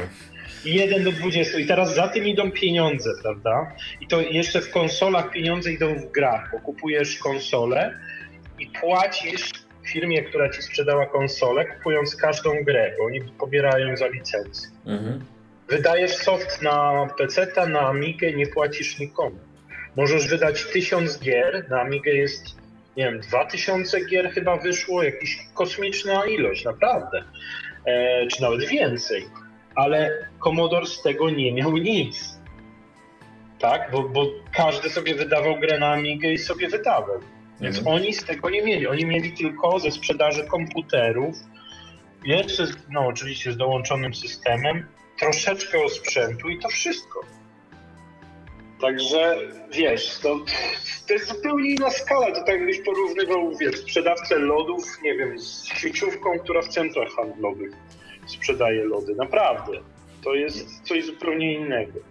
Więc jako platforma, ten moment, kiedy mm, PC-ty, IBM uwolnił architekturę PC-ów, kiedy zniszczyli praktycznie wszystkich yy, tym ruchem i no i do tej pory co się stało? No Linux walczy, no Mac walczy swoją, wiesz, niszą jako taką, że, że to jest komputer, który, który na innych zasadach ludziom się sprzedaje. No to jest taka. Amiga, nie? W sumie, no bo to Cały zestaw długo, dostajesz. Długo w to nie wierzyłem, ale, ale y, od kiedy mam MacBooka, to, to tak trochę, troszeczkę bym powiedział, że okej, okay, w pewnym sensie tak, bo jest to mniej więcej platforma ogarnięta, taka, a nie inna. Natomiast Amiga pod względem takim idei to to chyba jednak nie. No nie, to... ideowo nie. Chodzi o zależność, wiesz, że jeden jest producent sprzętu, hardware'u, znaczy hardware'u, software'u i, no i to dostajesz w jednym opakowaniu, wkładasz i działa. Mm. No. no to bym powiedział, że bardziej taki Commodore, bo, tak? bo jak już Amiga była Amiga, to już, to już były te wszystkie platformy, nagle trzy systemy, bla bla bla, tak? To w tym momencie to już nie wydaje mi się, że jak Amiga, tylko bardziej jak, jak, jak Commodore istniał i Amiga była ich, tak? Mm. Że to oni no ale takich firm było dużo, tak? Atari miało swoje, e, Amstrad miał swoje komputery, tam wiadomo, że były Sinclairy i tak dalej, Philipsy i także takich producentów, którzy robili jakieś tam modele, no to było sporo, tak? To, to były takie czasy po prostu, kiedy każdy wypuszczał swój komputer i firmował sobą, nie? No a PC nagle okazał się po prostu taką, wiadomo, nie? PC to PC, tak? Blaszak, składak, no właśnie, i teraz, teraz jest pytanie takie, bo jak się ogląda jakieś dokumenty, powiedzmy popularno-naukowe, szczególnie naciskiem na popularno, mm, o historii komputerów, czy gier, czy, czy w ogóle tego rozwoju IT, e, mówi się tylko o PC-tach. Ewentualnie wspomina się o Apple lub Atari, ale cała reszta e, jest kompletnie pomijana. Czy ten trend zostanie, czy, czy po prostu ci przegrani Y, już są na śmietniku historii. Znaczy trochę tak, no bo prze, przegrani historii nie piszą, natomiast y, wydaje mi się, że przynajmniej ta moda na retro trochę pokazała, że były inne firmy i y, te inne firmy często odgrywały większą rolę niż, niż ci gracze tacy dominujący. Tak, w konsolach też tak jest. Najważniejszą firmą w historii konsol jest Nintendo, które w 83 wyciągnęło w ogóle sam pomysł konsoli do gier ze śmietnika mm. i powiedzieli, my zrobimy konsolę lub NES-a. Gdyby nie to, teraz by nie było konsol już, w ogóle no takiego koncertu. A co z Nintendo? A, teraz, no, no Nintendo, sobie, Nintendo ostatnio zyskuje, tak? Wydali grę i jadą do góry. Tak? Mm. No, przecież nikt, y, nikt w internecie teraz nie rozmawia o niczym innym, tylko o Pokémonach. No tak, tak, bo, bo wiesz, no. Y, ja osobiście rzadko kiedy gram, ale jak gram to na Nintendo. Y, w mhm. Polsce jest to platforma kompletnie niepopularna, uważana, że jest głównie dla dzieci. Ale. Znaczy w ogóle gry są dla dzieci, takie jest w Polsce. No takie, tak. No. no. Ja lubię te kolory i tak dalej, ale to nieważne. Chodzi mi o to, Yy, że też chyba głównie w Polsce, chociaż za granicą też obwieszcza się śmierć Nintendo. I twoim zdaniem jest to możliwe, czy bo to jest ogromny gracz, nie? Znaczy jest to możliwe, jest to możliwe, że ktoś ich kupi. No, wiesz, no nie wiem, no, akcje im wzrosły w ciągu kilku dni, także żyjemy w takim świecie, że nigdy nic pewnego nie może być. Był taki czas, kiedy faktycznie już tam czytałem, że były rozmowy, że ktoś ich kupi po prostu, tak, ale e, nie chciał tego chyba zrobić nikt z tych głównych graczy, żeby żeby to nie było tak, że ich ubiją od razu. Nie, wiesz, to trudno powiedzieć, jakie tam są rozgrywki u góry no tak. w świecie. No ale powiem Ci, że ja się ucieszyłem, że im teraz akcje idą do góry, bo mam nadzieję, że oni zostaną jako taki właśnie alternatywa, taka zupełnie inna, zupełnie inne podejście, ta ich właśnie kolorowość, że to jest, to jest coś, co jest potrzebne, jakby, że to nie może być tak, że wszystko jest takie samo. No właśnie. Także, no, no szkoda, że ktoś właśnie nie miał pomysłu takiego na żadnych z tych amigowych systemów, odłamów, ani taki, wiesz, taki znaczący właśnie, tak, że zarobić te naście miliardów dolarów w jeden dzień, no to nie wiem, może w latach 80., 90. trudno było tak zrobić. Ale żeby się chociaż odbić od tego dna. Znaczy, no, na pewno wtedy było łatwiej to zrobić niż teraz, no bo teraz, żeby wrócić z taką platformą jak Amiga, Atari, nie wiem, ktoś ma wizję, e, no są te systemy NG, ale to, to pomijamy, czyli ma ktoś wizję i weź tu wróć, konkuruj tu z Applem i Google. Microsoft się teraz już tak mocno nie liczy, nie? tylko właśnie ci, ci dwaj. E, to, to musisz, nie wiem, co trzeba pokazać, żeby przebić się. Nie? No to trudno powiedzieć, bo to naprawdę, to wiadomo, że to trzeba mieć pieniądze. Teraz wszystko się opiera na reklamie i na, albo na wiralu, tak? Musisz mieć albo super pomysł, albo mnóstwo pieniędzy. Jedna z dwóch rzeczy. Wydaje mi się, że ani jednego, ani drugiego niestety w amigowym świecie już nie ma. Po prostu nikt się tym tak na poważnie nie zajmuje. To fakt, to chyba tak jest. Jeszcze chciałem się coś spytać i mi tu wypadło z głowy z tego wszystkiego. E, Spytaj się jeszcze coś, żebyśmy tak smutno nie skończyli, bo przyjdzie, że... Nie, no to ten... Y, to na pozytyw to powiedz coś o, o swoim y, kanale na YouTubie. O, dlaczego to zacząłeś robić i no... Dlaczego zacząłem robić? Bo powiem ci, że... Znaczy, ja się staram w ogóle jakoś próbować integrować demoscenę w Polsce, bo tak jak mówiłeś, no może nie są to najlepsze lata, chociaż ostatnio wydaje mi się, że jest trochę lepiej, ale y, jest, wydaje mi się, że jeżeli nie będzie integracji, spotkań, y, ludzie nie będą się zjeżdżać, rywalizować i tak dalej, to zjawisko bardzo szybko zniknie.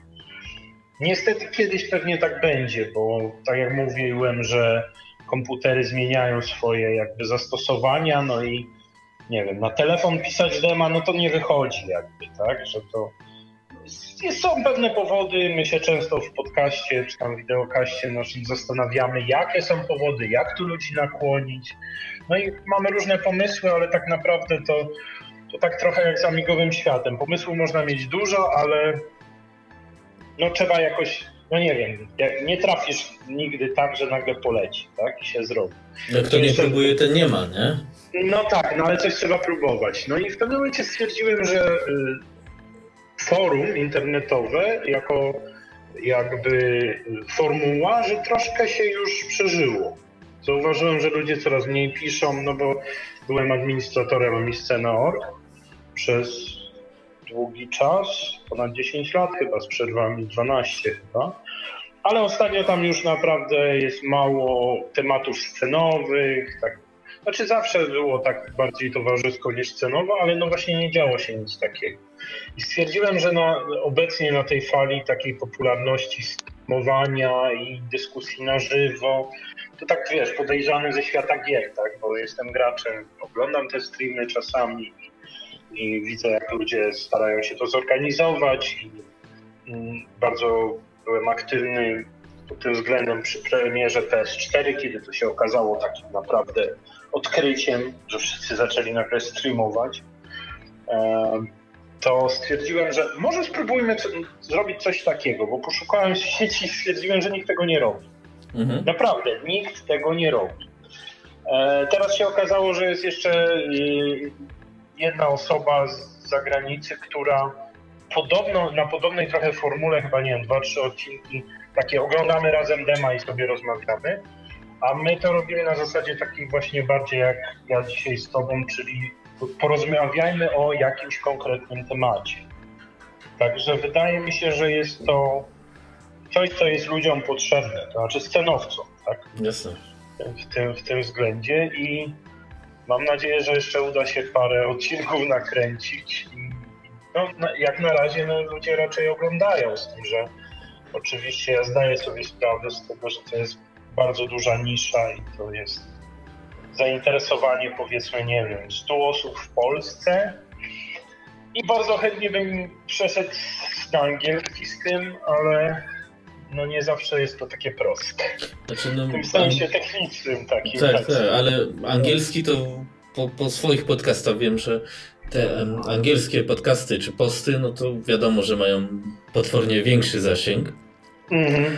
E, ale 100 osób to jest oczywiście, że w dzisiejszym świecie mało gdzie mm, głównie youtuberzy mają po tam nie wiem, 300 tysięcy wejść, ale trzeba mhm. sobie też pomyśleć, że 10 milionów. Tak? No dokładnie, ale trzeba pomyśleć, że y, to jest tak, gdzieś to w jakimś podcaście słyszałem, to jest tak jakby cię, jakbyś był na scenie i 100 osób by cię słuchało. No to de facto wiesz, mm. y, to trzeba mieć świadomość, że jednak to jest jakaś grupka, nie?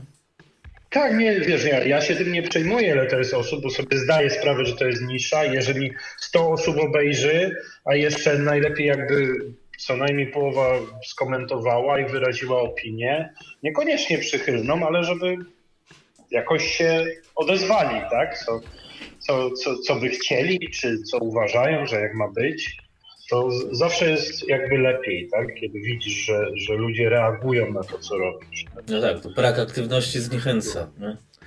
Tak, myślę, że, że to jest to. No, Poza tym, jednym z założeń tego, że ja robię ten wideokast jest cały czas to, że promujemy własne party, bo, bo w to wkładamy chyba najwięcej pracy na demoscenie z kolegami i, i mamy nadzieję, że jakby pociągniemy temat, tak? Także no chyba widać to i nie ukrywamy, że, że, że jednym z założeń jest to, żeby jednak ludzie dowiadywali się, że jest w Polsce party, na które każdy może przyjechać i każdy może coś wystawić i że o to chodzi.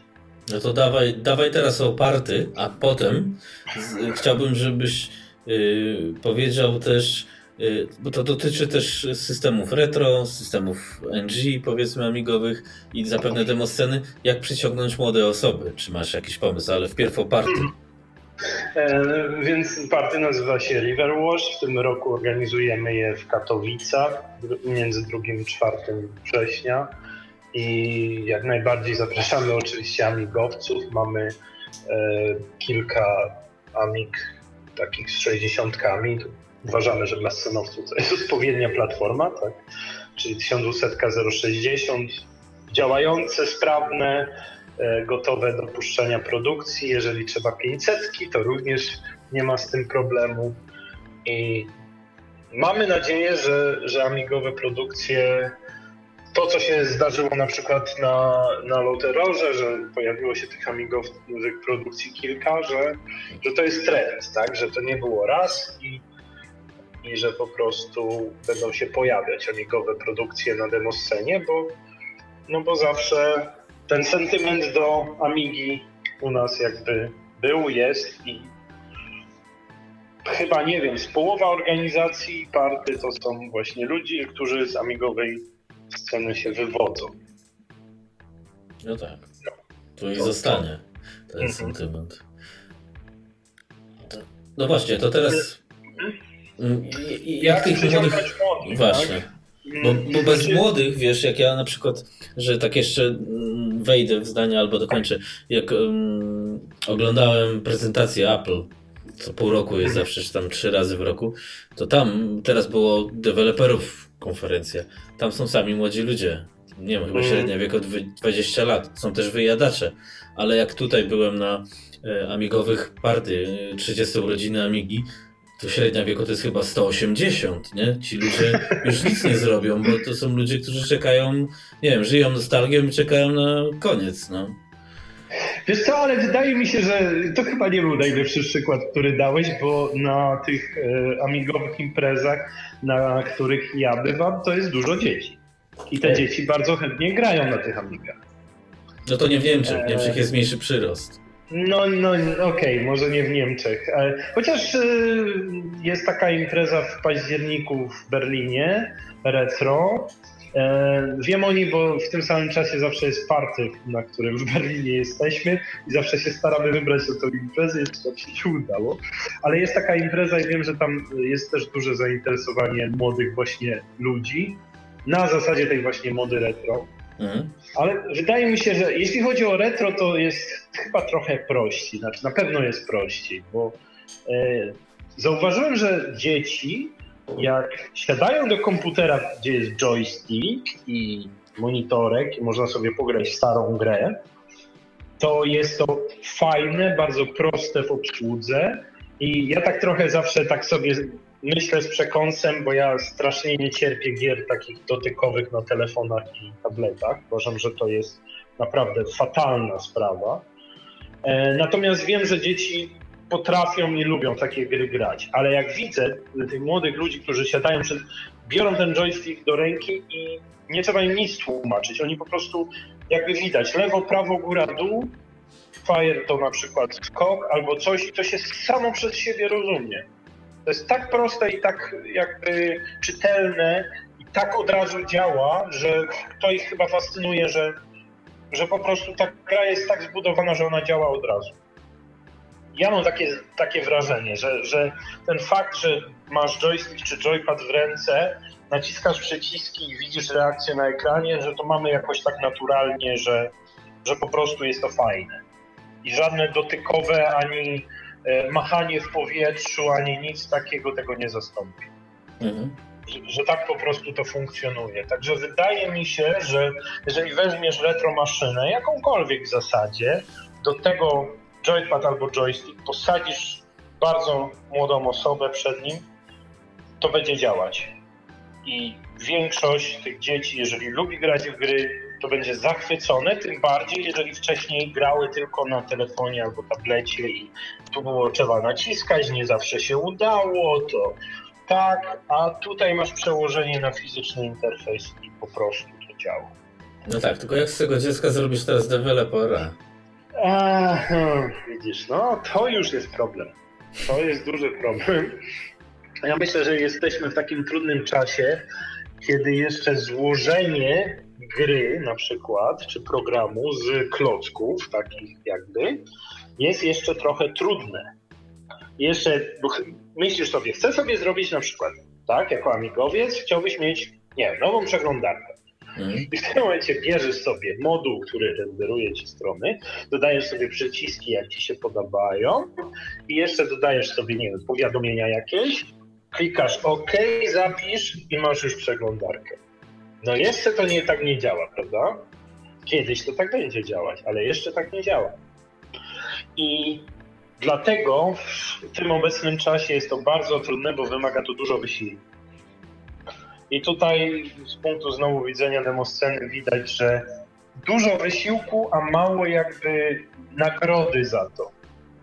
Jest naprawdę niewiele osób, które są w stanie pół roku siedzieć nad czymś po to, żeby na końcu 100 osób im zaklaskało i dwie postawiły im piwo. Są tacy ludzie, na szczęście jeszcze, którym to wystarczy. Że satysfakcję można czerpać z, wiesz, małej grupy ludzi, którzy cię lubią, którym się to podoba i którzy cię doceniają za to, co zrobiłeś. Nas, niestety żyjemy w takim świecie, że tych ludzi nie jest dużo. I to nawet nie jest ich wina, to jest wina tego świata. No tak tak mi się wydaje, że bo wiesz, lajka to można bardzo łatwo dać, tak? teraz za co tego lajka? Za to, że napisałeś coś zabawnego, czy zrobiłeś fajne zdjęcie? Ile energii się w to wkłada? Jeżeli wkładasz pół roku energii, no to już masz nadzieję dostać coś więcej niż lajka. No Zwykle tak, tak jest. No. Także No, tak to jest. No. Wydaje mi się, że trudny jest czas i staramy się jakoś, także będziemy mieli niedługo dosyć ciekawe ogłoszenie co do naszego party. Myślę, że amigowców również zainteresuje. Powiedz ale... jeszcze datę, kiedy będzie, bo tego nie mówiliśmy. Y, drugi y, do 4 września. No nie mówiliśmy. Dobra. No ale tak. dla utrwalenia. Tak. tak jest. Myślę, że, że na PPA jest to bardzo dobrze znane, bo bo no tak, no party jest to, znane, to jest... jest scenowa, tak, scenowa podstrona PPA również nas w pewien sposób tam ogłasza, reklamuje i, i także większość ludzi na PPA chyba ogarnia i dużo też było, tak? Dużo też, i dużo też na przykład adminów PPA już u nas bywało, tak? No dobra, słuchaj, to co? Ja myślę, że możemy chyba kończyć, bo mamy gdzieś półtorej godziny. A... No, mówiłeś godzina. No właśnie. Więc trochę wyszliśmy, więc żeby nie przedłużać, mm, to, że tak powiem, zakończy, więc tradycyjnie, chyba że jeszcze chcesz coś dodać, ja nie wiem, czy chcesz jeszcze coś poruszyć, albo coś ci leży na sercu. Nie, no myślę, że pozdrowię, pozdrowię wszystkich słuchających i yy, hmm, no i do zobaczenia w komentarzach. No tak. Miejmy nadzieję, że na, na żywo w, w jakiejś formie, prędzej czy później. E, albo w jakimś kolejnym odcinku. No zobaczymy, więc wszystko jest ten, przed nami. O, to, to ja powiem, bo ja, ja się też znowu znaczy zareklamuję, że mm, jeśli chodzi o demontaż, czyli nasz wideokaz demoscenowy, bardzo czekamy na e, ludzi związanych z Amigą, którzy chcieliby się wypowiedzieć na temat niekoniecznie bardzo zaangażowanych demoscenowców, ale ludzi, którzy orientują się w demoscenie i chcieliby coś powiedzieć na jej temat. Również takie spojrzenie z zewnątrz by nas interesowało. Także eee, jakby ktoś chciał, to. No właśnie, to, to jakby to stymulujecie, to y, można się do Was dołączyć, tak? I zadać pytanie tak, na żywo, tak. jak to wygląda? Znaczy, jeżeli y, jest otwarty czat na Hangout, jeżeli nie ma gości specjalnych, to można po prostu wejść, e, dołączyć się czy, czy głosowo, czy, czy wizualnie, a cały czas, zawsze jak jest stream, to jest czat na YouTubie i można pytanie napisać. I staramy się czytać i, i odpowiadać na pytania czy uwagi, hmm. jeżeli Czyli się tylko uda. Nie? Technicznie to streamujecie przez YouTube'a, to się automagicznie dzieje, tak? E, tak, to jest e, soft, który się nazywa OBS i, i jest na, no i na Windowsa, na Maca, na Linuxa chyba, hmm. chyba też i to takie różne cuda robi w stylu. Różne okienka razem do tego streama wsadza i wysyła na przykład na YouTube'a. Okay. Jest to troszkę bardziej skomplikowane niż rozmowa y, głosowa. No, no, no, no. Podcast ma tą, wiesz, zaletę, że na szczęście można na na gołych gaciach siedzisz albo bez, nie? No to też, tak, tak, tak. Nie, no, natomiast mówię technicznie jest to troszkę bardziej skomplikowane, bo trzeba z kilku okien po prostu do tego streama materiał jakby na żywo przesyłać i Także dużo częściej zdarza się, że coś nie działa, bo niestety jest to, znaczy jest to soft otwarty, ciągle rozwijany i ciągle nowe bugi, a stare są łatane. A jeszcze tak Zapytam się, czy Facebooka próbowaliście, bo na Facebooku to już teraz też można streamować. E, owszem, można, natomiast na Facebooka można streamować tylko z urządzeń przenośnych. To czasami na takich spotkaniach, imprezach e, również e, praktykujemy. Powiem tak, że jutro jadę na party pod Oslo, także być może będę tam właśnie z telefonu coś tam nagrywał i wysyłał na Facebooka również. No to super. No to pozostaje mi podziękować za Twój czas. Y, życzę udanego party. No i ten, widzimy się w komentarzach. Dzięki, dzięki za, za zaproszenie. Pozdrawiam. Cześć.